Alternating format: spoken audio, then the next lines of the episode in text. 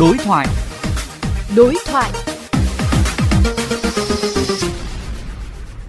À, thưa ông, à, mới đây Chủ tịch Ủy ban Nhân dân Thành phố Hồ Chí Minh đã ban hành chỉ thị số 02 về việc tăng cường các cái biện pháp bảo đảm đón Tết Nguyên đán Giáp Thìn 2024. À, theo đó, Chủ tịch Ủy ban Nhân dân thành phố Thủ Đức và Chủ tịch Ủy ban Nhân dân các quận huyện sẽ phải chịu trách nhiệm trước Chủ tịch Ủy ban Nhân dân thành phố nếu để xảy ra cháy nổ gây thiệt hại nghiêm trọng về người và tài sản. À, vậy nội dung này À, địa phương của chúng ta đã triển khai thực hiện như thế nào thưa ông? Chúng tôi đã chỉ đạo cho các cơ quan đơn vị liên quan tổ chức các cái hoạt động tuyên truyền, à, kiểm tra giám sát để đảm bảo cho người dân à, an toàn ăn một cái Tết vui vẻ.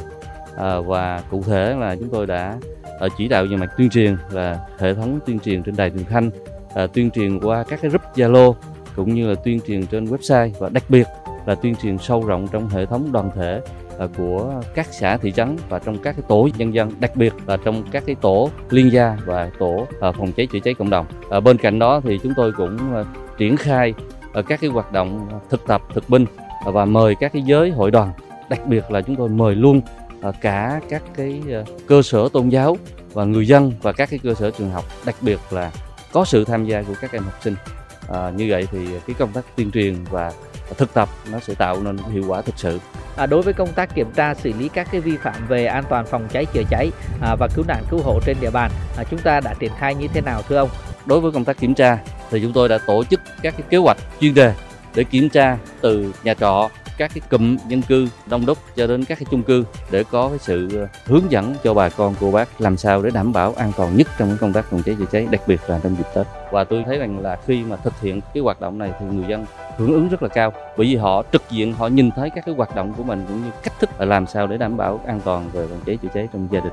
Ông có thể cho biết trong thời điểm những ngày cuối năm như thế này các cái hoạt động nào sẽ có nguy cơ gây cháy nổ cao? Có thể nói là Tết tổ chức các hoạt động rất nhiều cũng như các cái hoạt động sản xuất kinh doanh được tăng cường. Cho nên nguy cơ cháy nổ nó nằm ở các nguyên nhân. Cái nguyên nhân thứ nhất là chúng ta nhập và chuyển các hàng hóa về cũng như là tăng cường các cái hoạt động sản xuất kinh doanh. Ở trong đó là bất cẩn về điện thì có nguy cơ xảy ra cháy nổ. Cái thứ hai là các cái hoạt động sinh hoạt về văn hóa thì người dân cũng bất cẩn. Ví dụ như đốt nhang hay là đốt vàng mã, vân vân thì ờ, cũng là một cái loại nguy cơ. Cái nguy cơ thứ ba đó là ở nhà bè thì còn các cái khu vực còn ờ, để hoang thì cũng có khả năng nguy cơ xảy ra cháy nổ ờ, và sinh hoạt về ga về điện vân vân tất cả những cái nguy cơ đó chúng tôi đã đánh giá rất sâu và đưa ra những giải pháp cụ thể để làm sao uh, vô hiệu hóa các cái nguyên nhân uh, cháy nổ ngay từ ban đầu. Vâng, xin cảm ơn ông. Thưa quý vị, ngoài các cái nguy cơ gây cháy nổ nói trên, à, Tết cũng là dịp người dân của chúng ta có nhu cầu mua bán sử dụng pháo hoa rất lớn từ đó cũng sẽ dễ gây ra các cái vụ cháy nổ nếu như chúng ta bất cẩn. Lực lượng chức năng khuyến cáo người dân cần chú tâm đặc biệt trong việc bảo quản, vận chuyển và sử dụng pháo hoa một cách an toàn nhất. Để chủ động phòng ngừa cháy nổ, mọi người cần nâng cao ý thức tự giác, tuân thủ nghiêm các cái quy định về phòng cháy chữa cháy. Hãy phát huy công tác phòng cháy chữa cháy theo phương châm phòng hơn chống để mọi người, mọi nhà có một cái năm mới an toàn hạnh phúc